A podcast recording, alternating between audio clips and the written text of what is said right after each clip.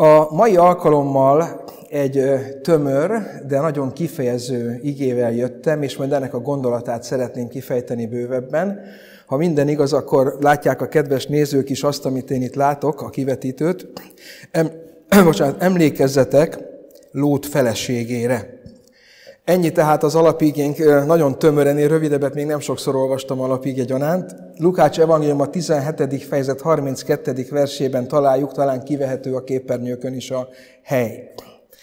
Ez egy nagyon rövid alapige, és felkiáltójel van a végén, tehát ez egy felszólító mondat és felhívás, és rögtön hagyd tegyem hozzá azok kedvéért, akik talán nem ismerik a szövegkörnyezetet, hogy ezt a felhívást Jézus Krisztus intézte, elsősorban a korabeli hallgatóságához, de hát nyilván minnyájunkhoz az evangéliumon, Lukács evangéliumán keresztül. Azt mondja, hogy emlékezzetek Lót feleségére. Nem tudom, hogy mennyire szoktunk emlékezni Lót feleségére. Ha azt mondom, hogy emlékezzünk Lót feleségére, akkor mindjárt eszünkbe jut ugyanaz a dolog. Valószínűleg, hogyha gyülekezetben nőttünk fel, akkor a, a gyermektanításokból, hiszen ez egy olyan különös történet, hogy Szodoma városát, amikor a pusztulás érte, Isten egy családot próbált onnan kimenteni, már majd, hogy nem erővel, erre majd vissza is térek, és az édesanyát, Lót feleségét nem sikerült megmenteni, mert a parancs ellenére ő visszafordult és nézte a pusztulásra ítélt várost, ahova minden bizonyal kötődött is, ezért fordult vissza, és hát a történet szerint az lett a büntetés, hogy sóbáványá lett.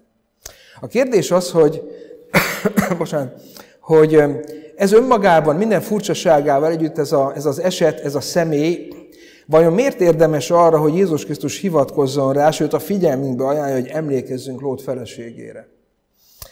Megkockáztatom, hogy nem ez a fő oka, nem a sóbáványá válás önmagában, mint egy különös halál nem, talán senki más nem járt így a történelemben.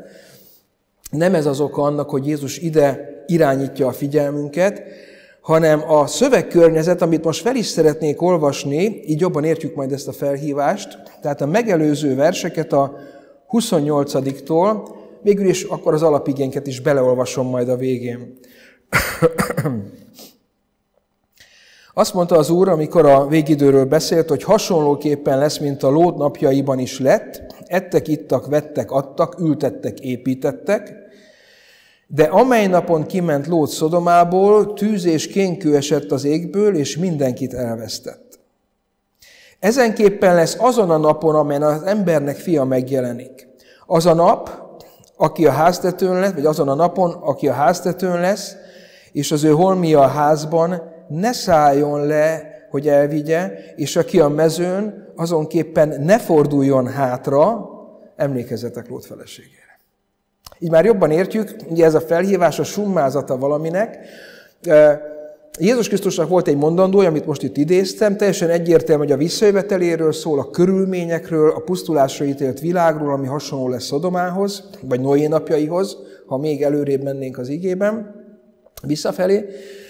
És amit hangsúlyozni akar, az az, a 31. vers mondta, hogy olyan tempóban kell menekülni, hogy úgy mondjam, távozni ebből a világból, hogy aki a háztetőn lesz, már amikor lejön, ne menjen be a házba, hanem egyenesen meneküljön, és ö, azt mondja, hogy ne is forduljon hátra, a mezőről se térjen már haza, és itt jön a, a, a nagy mondat, hogy emlékezzetek Lót feleségére.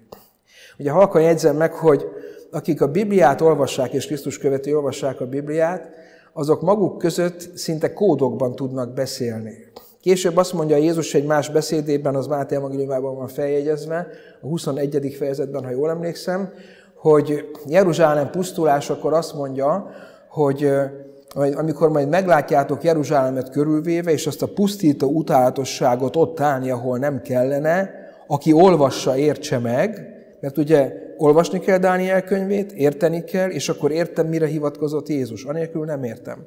Itt is feltételezte az Ószövetség ismeretét Jézus, és ezzel a képpel akarta summázni, illusztrálni a hangsúlyt, hogy ahogy Lót felesége hibázott, úgy ne hibázzunk mi is a történelem végén, azáltal, hogy visszafordulunk és kötődünk a mi világunkhoz. De ennél is több van ebben a történetben, ezt szeretném majd most kibontani, és miért ezt megteszem, egy, egy vallomást hadd tegyek, nagyon készültem már a hetek óta. Tudnék, amikor ezt a témát megszólaltatom, el kell, hogy mondjam, hogy most olyat teszek, amit a 31 éves ige hirdetői lelkészi szolgálatomban soha nem tettem, én most plagizálni fogok, ami azt jelenti, hogy valaki másnak az ige hirdetését tartom meg, abban a szent meggyőződésben, hogy erre szüksége van itt is a hallgatóságnak, de mivel ez idegen nyelven hangzott el, nehéz lenne átültetni. Ugye németi nyelven hallottam a most következő ige hirdetést egy Olaf Latzel nevű lelkész kollégától, ha igaz, ti is látjátok, ugye léptettem a képet. A Latzel úr, vagy Latzel kollega talán megengedné, mert már le is testvérezett azóta, ő a brémai Szent Martini gyülekezetnek, vagy hát templomnak is a lelkésze. A képen talán valamelyes kivehető egy nagyon szép templom ebben az észak-német városban. Ő nagyjából velem egykorú, három évvel fiatalabb, mint én, és annyit hadd mondjak el, hogy azért tererődött az ő személyére a figyelmem, mert kaptam egyszer egy linket egy YouTube videóról, ahol az ő gyülekezetük presbitere felolvassa a gyülekezet tiltakozását, mivel hogy Lacel lelkész urat az előjárói felfüggesztették, nem prédikálhat és nem végezhet szolgálatot, azért, mert a, a gender kérdésben, hogy hogyan ítéljük meg ezeket a modern terjedő jelenségeket, ő a Biblia véleményét bátorkodott képviselni, amiért a tartományi bíróság is felelősségre vonta, és amiért a, a saját előjárói is felelősségre vonták. Nekem ez felkeltette a figyelmemet, mondta, hogy meg akarom nézni, ki ez az ember, miféle lelkész ez, és találomra kiválasztottam egy videót a YouTube-on a prédikációi közül. A végén majd ajánlok egy párat az utolsó dián ezt is. Tavaly, november 8-án, nem sokkal a felfüggesztés előtt hangzott el ez az ige hirdetés, ami most következik, és engem olyan hatás ért, miközben ezt péntek este hallgattam, talán tegnap volt három-négy hete, hogy azt mondtam, hogy ez egy nagyszerű ige hirdetés, egy nagyszerű üzenet, ezt másnak is hallani kell. Úgyhogy megérett bennem ez a döntés, hogy megosztom veletek is. Úgy éreztem illendőnek, hogy írtam neki egy e-mailt, amiben visszajeleztem neki, hogy sajnálom, hogy őt ilyen atrocitás érte, vagy inzultus érte azért, mert a bibliai elvet megfogalmazta és hangoztatta. Jeleztem, hogy tetszett ez az ige hirdetés, szeretném, hogyha megengedné, hogy ezt megosszam magyar nyelven is itt a saját közegemben. Nem túlzok, kettő percen belül jött a válasz, egy nagyon barátságos válasz e-mailben, mindenféle formában felhatalmazott az üzenet megosztására, úgyhogy nem is igazi plágium, amit most teszek, mert engedéllyel teszem. Remélem áldásotokra fog szolgálni, nektek is. Annyit hadd mondjak, majd ajánlom a végén is néhány ige hirdetését, amit már én láttam. A név alapján rákeresetnek a YouTube-on a németül tudók, érdemes hallgatni, egy nagyon komoly személyes hittel rendelkező ember benyomását tette rám, és német nyelvgyakorlásnak is kiváló, mert igaz, hogy gyorsan beszél, de nagyon tisztán érthetően, tehát élmény minden szempontból szerintem hallgatni. Rögtön bele is vágok akkor azzal, amivel ő is kezdte. Az eredeti címenek az ige hirdetésnek németül az, hogy egy schlechtes Vorbild, egy rossz példakép, rossz példa, de inkább példakép. Nyilván Lót feleségére utal, és a bevezetőben elmondta, hogy ő is, ha jól értettem, hogy matek tagozat félére járhatott gimnáziumban, és az órán egy nagyon szigorú tanáruk volt, mindenkivel szigorú volt. Egyszer kiszólított egy diákot, aki hát nem állt a magaslatán a matematikának úgy általában sem, és amit produkált ott a házi feladattal, meg az új anyaggal kapcsolatban a táblánál, hát abban egy ép rész nem volt. Tehát minden úgy, ahogy volt, rossz volt. És akkor felállt a tanár, és azt mondta, hogy most megmutatom nektek, hogy mindennek van haszna, értelme, ennek is, ennek a helyzetnek is, és ennek a diáktársatoknak is. És utána végigmentek újra az egész témán, és egyenként megmutatta, mindig megállította, hogy ez azért rossz, ez azért rossz, és mindent elmondott. És Latzel lelkész szerint ő azt mondja, hogy életében annyit nem tanult egy órán matematikából, mint akkor azáltal, hogy a rosszat elmagyarázták neki, hogy hogyan lenne jó. Is ismerjük azt az ígét, Pálapostól azt mondja, hogy mindenek, ami tanulságunkra irattak meg. A Bibliában nagyon sok negatív történet van, nagyon sok gonosz király, meg hasonló történetek. Ezek is azért irattak meg, hogy tanuljunk belőle. A jó példát azt azért tanuljuk, hogy így kell csinálni, a rossz példát meg azért, hogy így nem szabad. Lót felesége az így nem szabad kategóriába esik, és azon túl, hogy sóbálványá lett, öt olyan pontja van az ő rossz példaadásának, amit érdemes számba vennünk. Rám is ezt tette a mély benyomást egyrészt, hogy nem is gondoltam, hogy ennyi minden tartalmaz ez a történet, de igen. És ezeken szeretnék most végig haladni. Először elmondom így felsorolásként, ugye engedetlen volt az Isten szava iránt,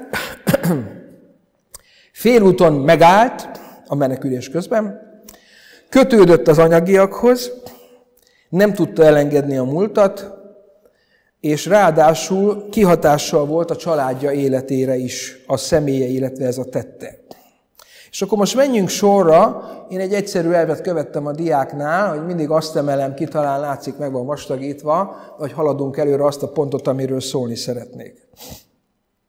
Feltételezem, hogy ismerjük a történetet, akik nem, és esetleg utóbb nézik meg felvételről az és nyugodtan állítsák meg, keressék a Bibliában, Mózes első könyvében, és miután elolvasták, akkor az ő számukra is több értelmet fog nyerni, ha eddig nem ismerték volna, hogy itt miről van szó.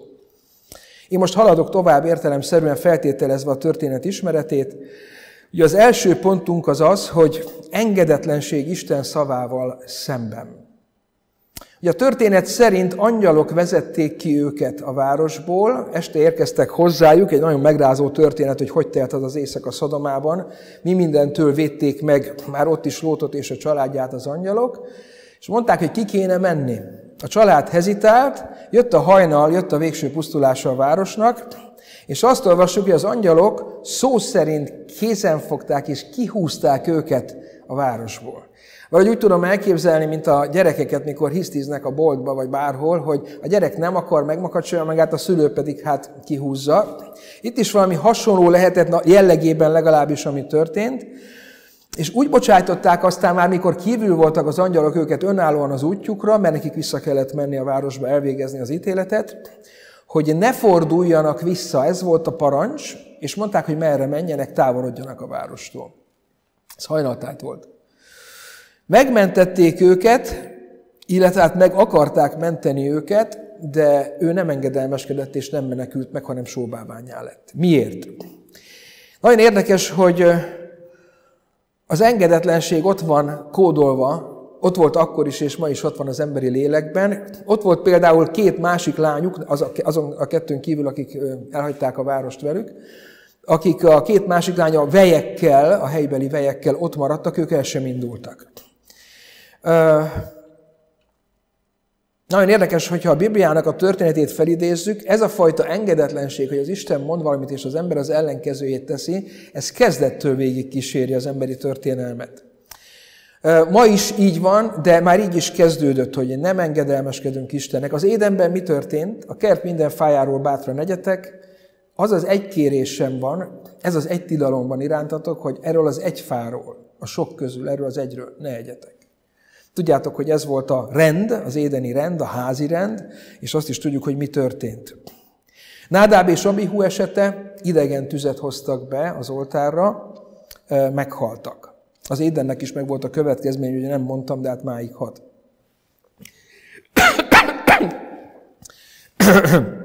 Bocsánat, félrenyeltem. Saul, Izraelnek a felkent királya, a sokadik esélyt kapta arra, hogy a hűségét bizonyítsa, akkor, amikor az amálekitákat kellett megbüntetnie egy hadjáratban, és az volt a parancs, hogy mindent semmisítsen meg. Saulnak az volt ugye az eljárása ehhez képest, hogy mindent megsemmisített, kivéve a barmokat, az állatokat, amik a jószágai, a javaik voltak a korabeli embereknek, a mobilizálható eszközök. És amikor számon kérte Sámuel, azt mondta, hogy hát ő ezzel akart áldozatot bemutatni az Úrnak. Igen, csak ugye Sámuel mondja, az engedelmesség az értékesebb az áldozatnál az Isten szemében, és azt már nem fejtette ki Sámuel, hogy Saulnak egy közgazdasági megfontolás volt a fejében, hogy addig is, amíg a zsákmány állatokat áldozzuk, addig sem kell a sajátunkat. Csak ugye ott hibázott a gazdaságtana, az ő közgazdaságtana, hogy ezek eleve az úréi voltak, tudnék, ez zsákmány volt, és az úr már döntött, hogy mi legyen a sorsuk. Neki nincs joga felülírni csak azért, hogy mentse a saját állatait. Engedetlen volt. Azt mondhatjuk, hogy én ezt látom legalábbis, hogy a mai világunkban az engedetlenség, az ellenállás a, a felsőbb hatalomnak, vagy akár szaker, szakértőknek, az egyfajta sikké vált, főként a nyugati világban, de Istennél nem az. Olyan elgondolkoztató, engem is a történet gondolkoztatott el, hogy olyan súlyosan büntet Isten. Édenben egy fáról lettek, és gyakorlatilag az egész történelmünk kisiklott.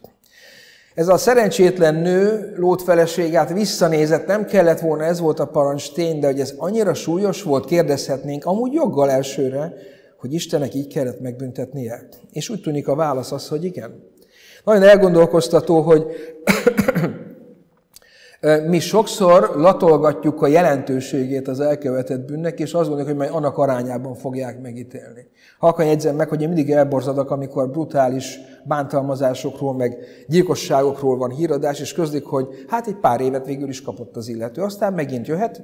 Ugye a Bibliában egész más az elv, ott ha életet olt ki az életével kell, hogy fizessen érte. Hát, ha majd elgondolkozik egy ilyen rendezőelv mellett. A lényeg az, hogy a, még a, a hegyi beszéd végén is azt olvassuk, annak a két embernek a példájában, amit Jézus Krisztus elmondott, hogy van, aki a sziklára épített, van, aki a homokra, van, aki cselekszi, amit az Isten mondott, van, aki nem cselekszi, csak vallja, és azt mondja, különbség van, össze fog omlani az az épület, katasztrófa lesz a vége, és nyugodtan kimondhatjuk, hogy minden esetben katasztrófához vezet az engedetlenség. Lehet, hogy várni kell rá, de be fog következni. Elmondta a lelkész kollega az ige hirdetésében azt is, hogy milyen érdekes, hogy hétköznap az emberek azért sok szempontból mégiscsak adnak a, a véleményre, mármint a, a szakért, szaktekintélyekre, vagy a tekintélyekre, tehát szakemberekre és tekintélyekre. És mondott példákat, mondta, hogy meglátogatott egy Testvért a gyülekezetben, fel volt polcolva a lába, térműtéten esett át, azt mondta az orvos, hogy négy hétig nem szabad mozgatnia, és hát mit a dég, ez az ember ezt komolyan vette azt, hogy négy hétig nem mozgathatja, mert hát az orvos mondta, és ő hisz az orvosnak, meg a saját javát akarja nyilván. Azzal, hogy óvja a műtét eredményét. Aztán mondott egy másikat, hogy valaki gazdasági tanácsot kapott, hogy valamilyen részvényeket adjon el. Azt mondta, hogy figyelj, az mondta, aki ért hozzá, eladta. Nagyon érdekes, hogy ezeket a tanácsokat követjük. Ha az autónkban megmondják, hogy milyen viszkozitású olajat töltsünk, eszünk ágában nincsen másféle anyagot, pláne, de akár másféle viszkozitású olajat beletölt. Tehát azt, az mondta, aki ért hozzá, ezt komolyan kell venni. Az a megdöbbentő, hogy egyedül csak Isten az abszolút tekinté és mindenek szakértője iránt vagyunk engedetlenek, talán nem túlzok, ha azt mondom, hogy az emberiség szintjén következetesen engedetlenek. Majdnem mindig az ellenkezőjét tesszük. És ezért is mondja azt joggal Jézus Krisztus, hogy emlékezzetek Lót feleségére. Ha valahányszor eszünkbe jut a Lót felesége, mint fogalom, vagy előkerül, jusson eszünkbe, hogy az Isten iránti engedetlenség szimbóluma. Látszólag nem nagy dolgot tett, visszanézett, sóbálványá lett. Mi ne legyünk engedetlenek. Isten előre meghirdette Izraelnek is az Ebár és Garizim hegyén, hogy ha azt teszitek, amit mondok, áldás lesz, ha azt teszit, az ellenkezőjét teszitek annak, amit mondok, átok lesz. De rátérek rögtön a második pontunkra, ami tanulság ebben a történetben, tudnék, hogy fél úton állva maradni, fél úton állva maradt a menekülés közben Lót felesége.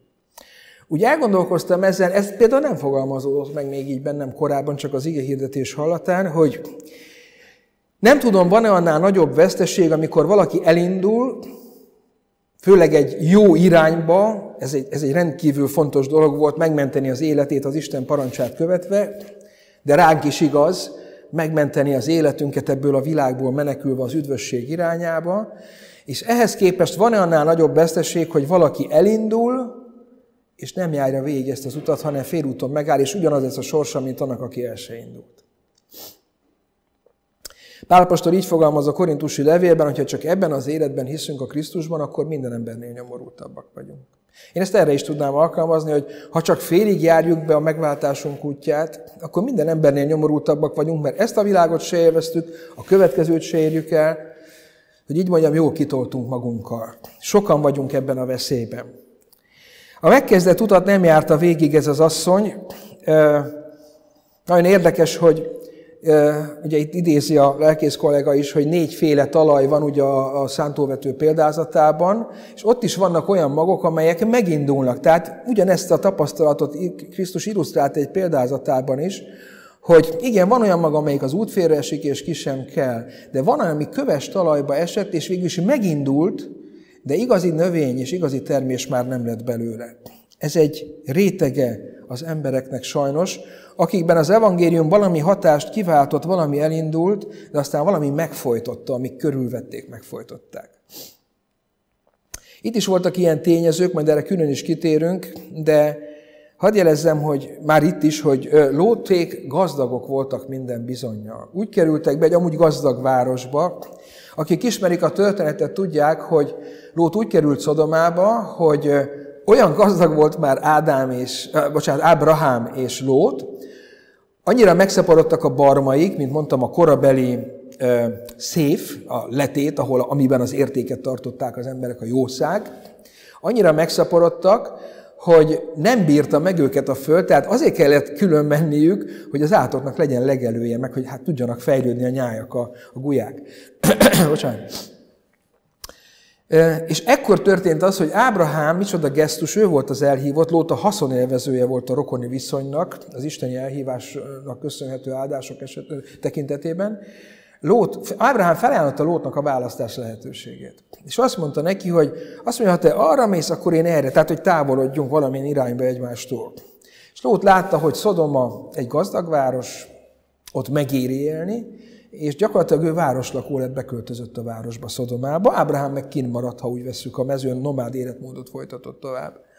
Aztán egyszer csak Szodomát támadás érte a maga gazdagságában, egy szövetség megtámadta őket, elhurcolták a lakosokat, mikor Ábrahám ezt meghallotta, összeszedte a saját háztartásában, ugye most nagy háztartásban gondolkodjunk, hogy ez egy uradalom volt, egy mozgó uradalom, összeszedte azt hiszem 314 vagy 18, mindig keverem ezt a számot, hány legénye volt, elmentek, és vállalta a harcot a pátriárka, és kiszabadította Szodoma lakóit, nyilván elsősorban a saját rokonát, és ez az a pont, amit a Biblia nem hangsúlyoz, de valószínűleg egy fordulópont volt Lóték életében is, mert ott el kellett volna gondolkozni azon, hogy jól döntöttek amikor ebbe a városba mentek, ennek a befolyását is vállalva.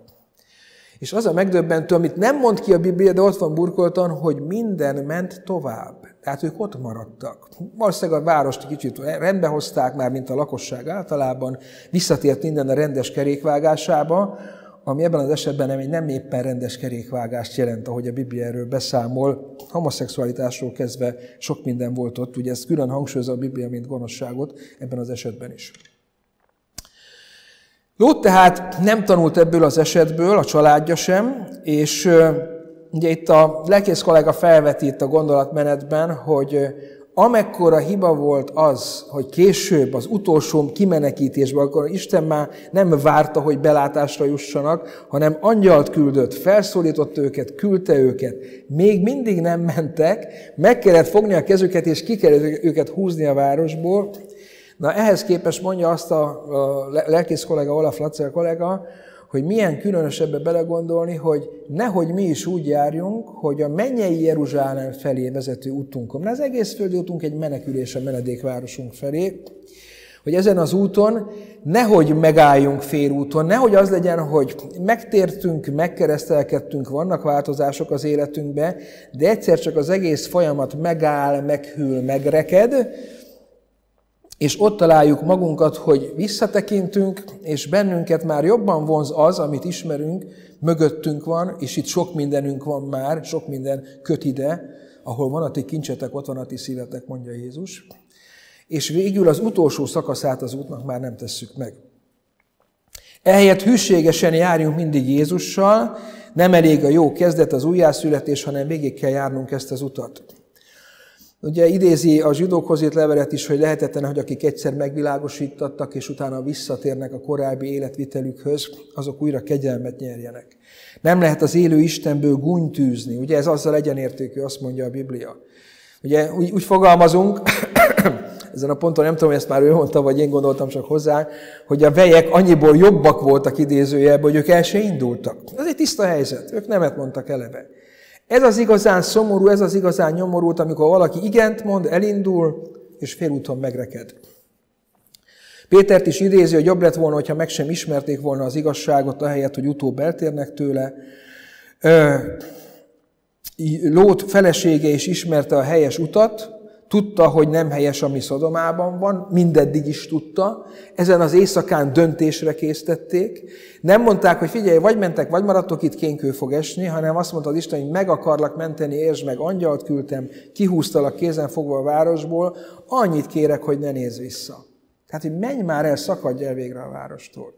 És ez nem történt meg az asszony életében. Nagyon komoly az az üzenet, amit Jézus ezzel mondani akar, emlékezzetek Lót feleségére, nehogy így járjatok ti is. A végidőben is ugyanez a veszély, itt állunk a történelmünk végén, valóban minden arra mutat, hogy erőteljesen halad a vége felé. Én nem értek egyet azokkal, akik már menetrendeket vázolnak fel, meg időpontokat mondanak, mert sajnos ilyen is van, bár ettől óva Biblia, meg a saját egyházunk, meg a meggyőződésünk is. De az, hogy minden egy irányba mutat, az nem kérdés, és hogy minden gyorsulni látszik, az sem kérdés. Nem a visszanézés ideje van, hanem annak az ideje, hogy szorosan kövessük azt, aki után megyünk, tudni Jézus Krisztust. Nem lelkészt, nem internetes gurut, meg YouTube gurut, hanem Jézus Krisztust. A YouTube gurut én tettem hozzá, az nem Lacel úrnak a hibája. A megfáradás egy komoly veszély, hogy több évtizedet hitben töltve, várakozva, Krisztussal járva, esetleg megfáradunk. Ekkor se álljunk meg, ne nézzünk vissza az utolsó métereken. Közel vagyunk minden jel szerint, de ezt az utolsó szakaszt még itt kell megtennünk, előre tekintve, kifelé menekülve innen. Rendszeres ima, rendszeres igeolvasás, az Isten tiszteleteken való közösség, most ebben a formában, ezek segíthetnek bennünket. Emlékezzetek Lót feleségére. Mint egy refréntként ezt a második pontot is ezzel zárnám le, teljesen összhangban azzal, ahogy a kollega ezt elmondta. A harmadik pont amit már kicsit érintettünk is. Miért akartak ott maradni, ha egyszer ilyen volt a város? Egyszer elköstelen volt a város. Már tudták, hogy az Isten megítéli. Megmondták, angyalok jöttek. És szoktuk mondani, hogy hát ha majd angyal mondja. Én is nemrég beszéltem egy kollégámmal valamiről, aztán mondta, hogy majd akkor, ha majd angyal mondja. Hát nekik angyal mondta. Nekik angyal mondta, és mégis kevés volt. Mi kötötte őket ennyire a városhoz, hogy nem akarták azt elhagyni? Hát röviden szólva a gazdagságuk, ez teljesen egyértelmű. Nem azt olvassuk, hogy Szodoma olyan varázslatosan szép volt, bár bizonyára az is volt, mert gazdag volt, hanem oda kötődtek, nyilván volt szép házuk, eh, háztartásuk, barmok, azt tudjuk, alkalmazottak, talán ékszerek is, ugye kornak az értékei, amiben az élet minőséget akkoriban mérték, és gyakorlatilag ők most, ha Isten parancsának engednek, akkor üres kézzel távoznak innen, és mindent hátra kell hagyni. A másik lehetőség az, hogy maradnak, és elpusztulnak mindazzal együtt, amit értéknek tartanak. Most akkor itt melyik a jó választás? Ugye itt megint utalnék az előbb már idézett szövegösszefüggésre, itt jön ki igazán, itt domborodik ki igazán szerintem az, amire, amiért Jézus hivatkozott erre az esetre, hogy aki a háztetőn van, úgy meneküljön, hogy hogy lejön, már elfelé távolodjon a háztól, ne menjen be, mert annyira sürget a dolog, és annyira nem szabad kötődni. Minden a kötődésről szól ebben az üzenetben. Azt mondta, emlékezzetek Lót feleségére. Ő kötődött, ő visszanézett. Ő nem tudott elszakadni attól, ami ehhez a földhöz kötötte. És itt egy nagyon érdekes dolgot sorol el a kollégám, evangélikus lelkész különben, azt talán még nem mondtam, Elmond jó példákat, aztán rossz példákat is arra, hogy a, először jót mondom akkor, hogy az anyagilag Istentől igazán megáldott emberek nem kötődtek a vagyonukhoz. Volt nekik, de nem kötődtek hozzá. És akkor mond példákat, hogy Ábrahám úrvárosát elhagyta, nomád életmódot folytatott, Elizeus megáldozta az ökreit, nem eladta, hanem megáldozta az ökreit, amikor Isten szolgálatába lépett. Péter kivonta a hajót a partra a Galileai tengeren, felhagyott a halászással, fel tudta adni.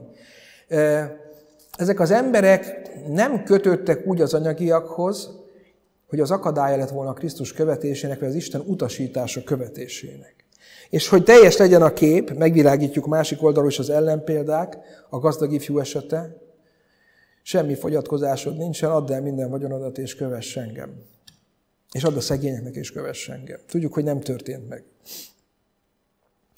Az az ember, aki magtárat épített a példabeszéd szerint, most már sokon van, még többen van, lerombolom a régi csűröket, vagy magtárakat, még nagyobbakat építek, azon az éjjelen elkérték a lelkét, Júdás maga, a 12 tanítvány egyike, az egyik legfélelmetesebb példa, hogy Krisztussal három és fél éven át ilyen közeli csapatban, közösségben élve, micsoda benyomások érhették, ami a többieket is, amik a mennydörgés fiait is, akik megszűntek mennydörgés fiai lenni, ugyanettől a kisugárzástól, a Szentléleknek ettől a hatásától, ami Jézusból áradt, és Judás ezzel együtt immunis maradt erre, mert volt egy másik pulzáló hatás az életében, az anyagiakhoz való ragaszkodás. Az ember fel se fogja, mert az, hogy elárulja az urat, azt se értjük igazán, és addig jó, még nem értjük. De mikor megtudjuk Jánostól, hogy hát nem ott kezdődött a dolog, az korábban kezdődött. Amikor Judás elkezdett lopni a közös kasszából, az Úr mellett. Ugye az örök malakiás íge, hogy csaltok engem a tizeddel, meg az áldozni való, hogy hát hogy lehet az Isten csalni? Hát nem gondolja komolyan egyikünk se, hogy az Isten nem tudja, hogy mit csinálok, mondjuk az anyagiakkal. És Júdás annyira elsötétült, és meggyőződésem, hogy őt egy lejtő vezette lefelé, gyakorlatilag alámosta az egész hitét, minden pozitívumot, amit Jézus felépített, alámosta az anyagiasság, ami kicsiben kezdődött el, és a végén már nem érzékelte, mit csinál, amikor 30 ezüst pénzért elárulta a világ megváltóját, az Isten fiát. Felfoghatatlan a sötétség. A szellemi részére gondolok, most nem is az erkölcsire. Illetve még egy esetet említ a kollega, Ananiás és Zafira esete, ínyán ismerjük, az anyagiak játszottak szerepet. Furcsa történet, mert nem lettek volna kötelesek odadni, de ha már Istennek ígérték, azonnantól nem az övék volt, és abból a részből visszavettek maguknak. Ugye ez a mögö a történetnek, itt is elég halálos véget ér, szó szerint a történet. Kedves gyülekezet, eh, az anyagiak hátráltathatnak bennünket, ha nem vigyázunk. Nem lehet két úrnak szolgálni, azt mondta az úr. Vagy az egyiket szeretjük, és a másikat gyűlöljük, vagy fordítva. Isten eszközként használja a pénzt ebben a világban, de nem tekinthetjük Istennek a mi életünkben az anyagiakat. Vagy az anyagiak, vagy a megígért mennyei város ez a választásunk. Lót feleségének mi volt a választása? Vagy a Szodoma városa, az eddig életvitel, az anyagiak, még egy pár órán át, mert aztán elpusztul, megmondták nekik. Vagy elmenekül ezeket hátrahagyva, viszont életet nyer, majd örök életet. Kétlem, hogy ezek után örök életet is nyerhetne, ami történt. Itt elmondott egy történetet is a Lacer úr. A történet, hát ugye ez egy ilyen mosolyogtató történet. A történet szerint egy zsidó kereskedőnek elállja az útját egy útonáló, és mondja, hogy pénzt vagy életet. És a kereskedő nem válaszol. Aztán másodszor is mondja, hogy pénzt vagy életet. Még mindig nincs válasz, elfogy a türelme az utának, és azt mondja, hogy ember, figyelj rám, hallja, amit mondok, pénzt vagy életet. Mire a kereskedő annyit választott, hogy várjon már egy kicsit, hagy gondolkozzak, ezt el kell döntenem. Ugye ezzel akarja megmutatni, kifigurázni, hogy igen, mi emberek olyanok vagyunk, hogy éles helyzetekben, ahol ösztönből kéne a jó választ megadnunk, tud annyira kötni bennünket a, az anyagiak kérdése, hogy legalábbis elhomályosítsa a véleményünk, a, a, a, a döntésalkotásunkat. Ugye németül itt ezt mondta, hogy rettung vagy vernichtung, tehát a megmentés vagy az elpusztulás, a megsemmisülés. Ez a két választás. Mit kell ezen gondolkozni? Mire várunk még? Ö, nem is a pénz a gond, ugye ezt én is elmondtam éppen itt is azt hiszem egy hónappal ezelőtt körülbelül, nem az a gond, hogy nem a pénzben van a hiba, amikor inkább így fogalmaznám, hanem az a gond, hogy nem tudjuk lazán tartani a kezünkben a pénzt úgy, hogy bármikor el tudjuk engedni, ha az Isten erre késztet bennünket. Sokan egész lazán tartják, és nem tudnak ellenállni a kívánságoknak, hogy elköltsék a pénzt. Nem erről van szó, ez egy rossz lazaság a pénzkezelésben, hanem hogy ne kötődjünk. A kötődés az anyagiakhoz, a kötődés ehhez a világhoz, ez áll az üzenet középpontjában. A királyi menyegzőt is idézte, jól ismerjük, ott miről van szó? Ugyanerről. Meghívja az Isten, a példázatban ugye erről szól a példázat, meghívja Isten a föld lakosait a menyegzőjébe, és azzal mentik ki magukat, hogy hát szántóföldet vettem, azért meg kéne néznem. Ugye gyakorlatilag ez egy sértés a meghívóval szemben, hogy ez fontosabb nekem, mint az. Akkor nem tudom hány iga ökröt vettem, ugyanez csak pepitába, nem föld, hanem ökör, ezek fontosabbak nekem, mint az Isten országa. Pedig megmondta az Úr, hogy az örök élet az több az evésnél, meg az ilyen hétköznapi dolgoknál. Ezeket az Isten adta része az életünknek. Itt is, a, amikor a szövegkörnyezetet olvastam, hogy ettek, ittak, házasodtak, férhez mentek, ültettek, építettek, nem azzal van a baj, hogy ez jelen van az ember életében, ez része az ember életének, egy természetes része. A baj az, amikor csak ez van az ember életében, amikor ez kitölti az életünket, amikor ez a legfontosabb. És nem vették észre, akik lemondtak a királyi menyegzőről, hogy milyen sokról mondtak le, és mit áldoztak fel ezzel a saját szempontjukból. Emlékezzetek Lót feleségére, ez nem az igazi út, óvakodjunk az anyagiakhoz való kötődéstől. Aztán nagyon érdekes egy ezzel rokonnak tűnő, de mégis más dolog, amit kifejtett. Ugye hadd mondjam el, mikor én először ezt hallgattam, hogy teljesen a hatás alá kerültem, csak néztem, néztem a YouTube-on, ott kivetítettem otthon a tévénkre, hogy lássam hogy milyen jókat mond, és milyen jó szempontokat, de sajnálom az előadás mondja, hogy sokkal feszesebb még az enyémnél is szerintem, tehát nagyon figyelni kell és követni, ő ezt egy jó fél óra alatt mondta el különben, érdemes meghallgatni németül tudóknak, még egyszer hadd ajánljam, és mondta, mit tud még ebből kihozni, ami tényleg tanulság. És azt mondta, hogy a múlt el nem engedése, tehát ez a jelenség, ez a, ennek a képességnek a hiánya. Szodoma esetében minden hamuvá lett. Kár kötődni hozzá, mert minden hamuvá lett. Halkan jegyzem meg, ezt már én teszem hozzá, hogy itt is minden hamuvá lesz idővel, azt mondja a Biblia. Ő nem tudta elengedni azt, ami volt, a tegnapit, a tavait, rabulejtette a múlt, az életének az a része, és nem tudott váltani, nem tudott elengedni. Nem volt képes felkészülni az előtte álló dologra, nem volt képes arra gondolni, ahogy Pálapostól mondja a Kolossé levélben, azt hiszem a harmadik fejezet első két verse, hogy ha feltámadtatok a Krisztussal, akkor az odafelvalókkal törődjetek, azokat keressétek. Hát nem logikus? Hát egyszerű, logikus, amit mond. Vannak, hogy nem mondjam, vagyunk, ha nem vigyázunk, akik nem tudjuk elengedni a befejezett, a lezárt múltat. És akkor mondott példákat a, a kollega, hogy vannak, akik vezetők voltak, és most nem azok, nem nyugdíjba ment nem tud váltani, hogy most akkor mit kezdjen magával. Ő azt szokta meg, nem tud alkalmazkodni az új helyzethez. Van, hogy valaki, aki közel állt hozzánk, meghal. Természetes, hogy hat ránk. Idő kell a gyászhoz, a feldolgozáshoz. Ez általában összefügg a kapcsolat szorosságával, minőségével is. De idővel sajnos tovább kell haladni, mert hát ez megtörtént már sokszor, sőt meg is fog, hogy emberek elmennek, és vannak, akik nem tudnak túllépni egy ilyen megrázkódtatása vagy traumán. Aztán mond olyan példát is, hogy van, akinek mondjuk megszakad a kapcsolata valakivel, aki közel állt hozzá. Tehát nem halt meg, de hát megszűnt az a kapcsolat. És akkor elmondja, hogy lelkigondozói látogatásom volt, már negyedik, ötödik alkalommal, és hát mondta, hogy még mindig, hát így mondta, ugye nem pejoratívan, de hogy még mindig ugyanaz a lemez forog. Tehát nem tud, nem tud haladni az idő múlásával az illető, ott leragadt, beragadt ebben a veszteségben. És egy nagyon érdekes választ ad erre lelkészként.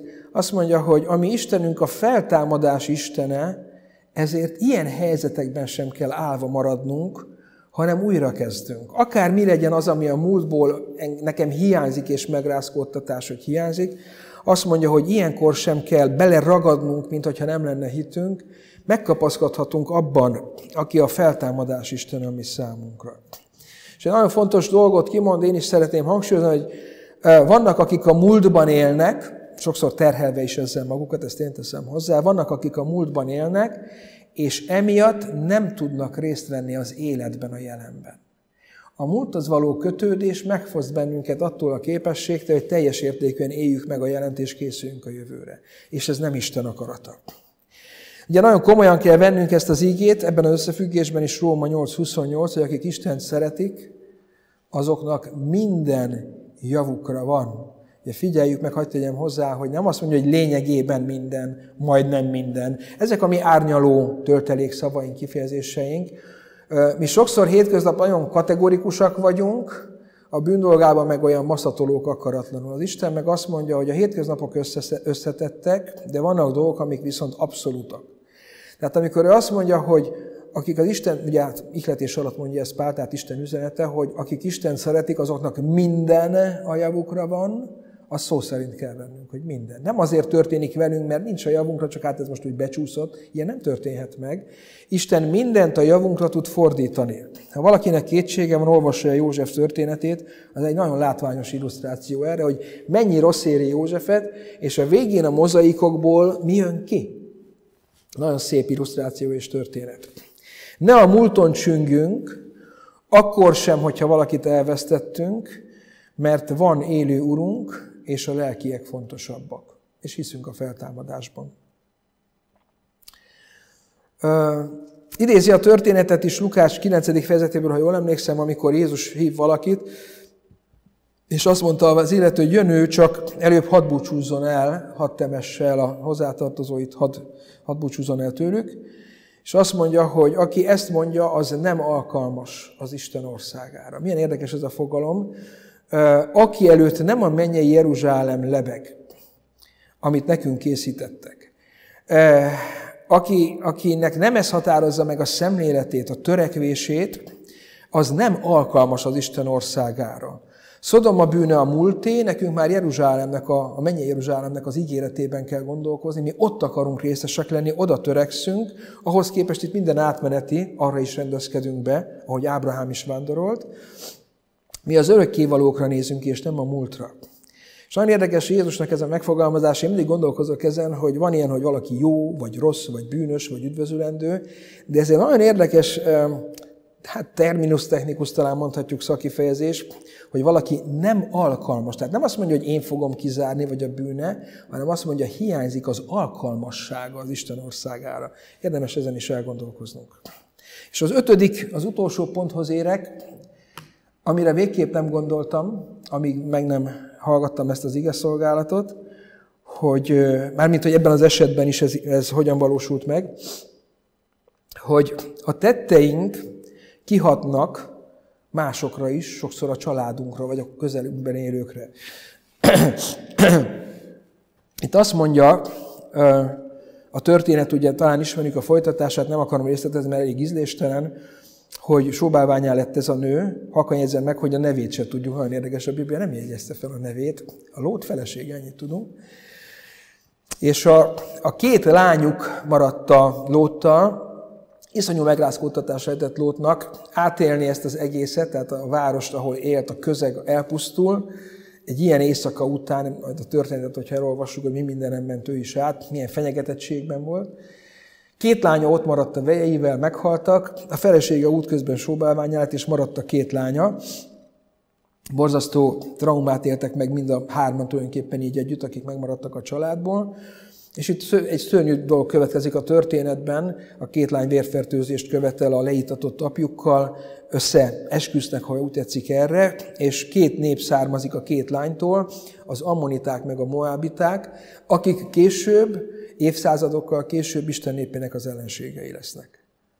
És kimondja a kollega, a lelkész kollega, hogy ez valószínűleg nem történt volna meg, és erre sosem gondoltam, nem történt volna meg, ha Lót felesége nem követi el ezt a hibát, nem válik sóbálványá, hanem életben marad, és a család egyben marad, és a lányok nem maradnak magukra kimerült és aztán leítatott apjukkal. Valószínűleg ez az egész történet nem így folytatódott volna, nem ilyen ízléstelenül, és nem ilyen drámai következményekkel történelmileg Izraelre nézve. Ahogy Ismál születése Hágártól, attól a mellékfeleségtől, ami nem az Isten terve volt, ez a sára ötlete volt, Ábrahám meg belement, nem kellett volna, és megszületett az a nép, és az a, az a népcsoport, és az a vallás, ami örökki ellensége volt, maradt az Isten választott népének, a Biblia szerint, meg a valóságban is ezt látjuk. Na annak a párhuzama ez a történet, hogy egy másik, kevésbé, hát ma már nem, nem annyira intenzíven jelenlévő és ható népcsoport, de az, az ószövetségi időkben nagyon is, az ammoniták és a moábiták szintén Isten nép ellenségei lettek. Úgyhogy kimondhatjuk a tanúságot, hogyha bűnt követünk el, ha engedetlenek vagyunk, anyagiasak vagyunk, stb., amikről itt szó volt, akkor nem csak magunkra hozunk kárt, és nem csak a saját életünket teszünk, teszünk tönkre, hanem jó eséllyel másokét is. Azokét, akik, akiket különben szeretünk. Ugye van egy mondás, hogy mindenki a saját szerencséjének a kovácsa, ebben valószínűleg van igazság is, lelkileg is, de fordítva viszont már más igaz, hogy eh, nem csak a magam kárát tudom kovácsolni, hogy így mondjam, hanem másokra is kihat az, amit elkövetek. Lásd második parancsolat, megbüntetem az atyák vétkét a fiakban harmad és negyed ízigden. Tudnék, hogy nem az ő bűnüknek a következményét, hanem közvetett következményét, hogy azok is ezen az úton járnak majd. Ebben is felelőssége volt tehát Lót feleségének, emlékezzetek Lót feleségére. Most már jobban értjük talán Jézus szavait, hogy nem arra kell emlékezni, hogy hát valaki itt sóbálványá lett, tényleg olyan furcsa és megrázó, hanem hogy mennyi tanulság rejlik abban, a rossz példában, ami csak rossz példa, mint az a matekos rác az elején a történetben, hogy jó példa nincs Lót feleségénél, de tanulni ezzel együtt sokat lehet belőle. Ugye azt a kérdést kell feltenni magunknak, hogy mi hol, milyen vonatkozásban érezzük úgy, hogy akaratlanul is követői vagyunk Lót feleségének. Ha ezt az öt pontot számba vesszük, hol érezzük magunkat veszélyben? Mire kell figyelni? Nyilván mind az ötre kell figyelni, de egyénileg változhat, hogy melyik az, ami nekünk érzékeny terület az életünkben. Elmondhatjuk-e azt, hogy elszakadtunk a világtól, és nincs meg bennünk a világ szeretet, amiről János Apostol beszél? Mert erről szól az üzenete Jézusnak, hogy annak, aki oda készül, annak készen kell állni a lélekben is, és nem szabad, hogy ide kötődjön. Egyszer egy barátom mesélte, aki hát buszozott Pesten egyetem mellett, és kötődik Ráckevéhez is, hogy volt egy történet ott a buszosok között, hogy ment a buszos, és a busz, busz megállóba álltak emberek, és a busz nem állt meg, hanem tovább ment. És kérdezték, hogy miért nem állt meg, és azt mondja, nem készültek fel a felszállásra, ott cigizett mind, azt mondják, mert ha jön a busz, akkor fel kell készülni, el kell dobni, kész vagyok arra, hogy felmenjek.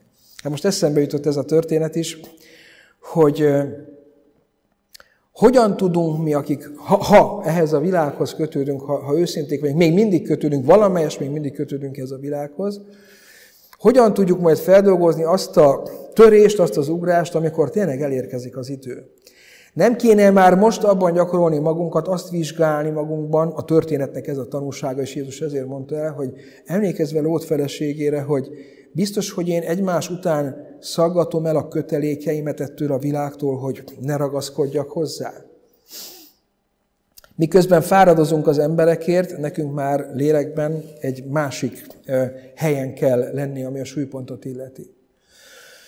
Tanuljunk tehát Lót feleségének a hibáiból, ezt kívánom minnyájunknak, remélem, hogy ugyanolyan sokat jelentett másoknak is magyarul halva a lényegét ennek az üzenetnek, mint amennyit nekem jelentett. Ugye távolról köszönjük Laci úrnak is, hogy eszköz volt ilyen értelemben a Szentlélek kezében, én legalábbis úgy értékelem. Ugye visszaadtam újra az ő képét a gyülekezetének, a templomának a képével együtt, és hogy ígértem, egy utolsó diát hadd mutassak, ahol három ige hirdetését ajánlom, azért mutatom, hogy ha ezt beírjuk a YouTube-on, hát németül tudóknak nyilván, de hát ha sokan nézik olyanok is, ezt a közvetítést, akár utóbb is, Ezeket beírva megtaláljuk a YouTube-on sok más ige hirdetése mellett, én ezeket láttam. Az első az, ami most elhangzott magyarul, ha úgy tetszik. A második az egy áhítat, egy, az egészséges tudományt el nem szenvedhetik, azt a részt idézi az apostoli levélből, nagyon-nagyon érdekes, óriási hallgatóság előtt tartott, ezt is láttam.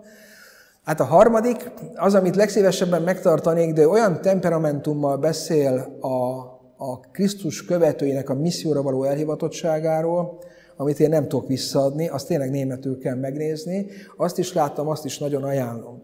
Akik majd nézik esetleg közülünk az ő hirdetését, ne csodálkozzanak, nyilván egy evangélikus lelkész, van, amit nyilván ő máshogy lát, máshogy val, alál utáni állapot, én is találkoztam ezzel, tegnap is néztem tőle ige hirdetést. Az viszont egyértelmű, hogy ő egy számomra egyértelmű, hogy egy belülről a Szentlélek által mozgatott, lelkes, odaadó, az igét nagyon komolyan vevő lelkésze az Istennek, és hát reméljük, hogy áldásul szolgál abban a közegben, ahol ő él, mi pedig szolgáljunk áldásul mindezek ismeretében abban a közegben, ahol mi élünk. Ez a kívánságom minnyájunkra nézve. Amen.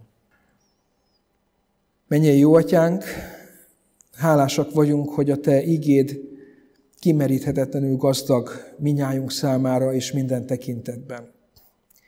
Köszönjük, hogy ebben az ószövetségi történetben is olyan mély tanítás rejlett és sok tanúság, amire az Úr Jézus Krisztus is hivatkozott, és amit a számunkra közvetve ez az evangélikus lelkész kollega is felszínre hozott.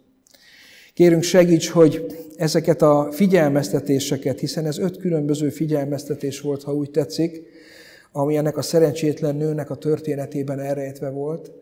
Segíts kérünk, hogy ezeket a figyelmeztetéseket magunkra tudjuk venni, és segíts, hogy valóban örködjünk ne annyira egymás hibái fölött, vagy egymást óvva, hanem leginkább önmagunkat attól, hogy bármilyen észrevétlen kötelék is olyan mértékben kössön bennünket ehhez a világhoz, ami akadályozza bennünket abban, hogy magunk mögött hagyjuk, és örömmel menjünk eléd a mennyei Jeruzsálembe, amit készítettél minnyájunk számára. Segíts kérünk, hogy a mai közös gondolkodás nyomán is újra gondolhatnánk az életünket, az életcélunkat, azt, hogy hol vannak a súlypontok a mi életünkben, és azt, hogy mire kell vigyáznunk annak érdekében, hogy amikor eljössz, akkor mi felkészültek legyünk az üdvösségre, és ne kelljen hátrahagynod bennünket. Ez a mi kérésünk hozzád, kérünk mi is el ezeket a gondolatokat a te kegyelmet szerint minnyájunk lelkében és életében. Amen.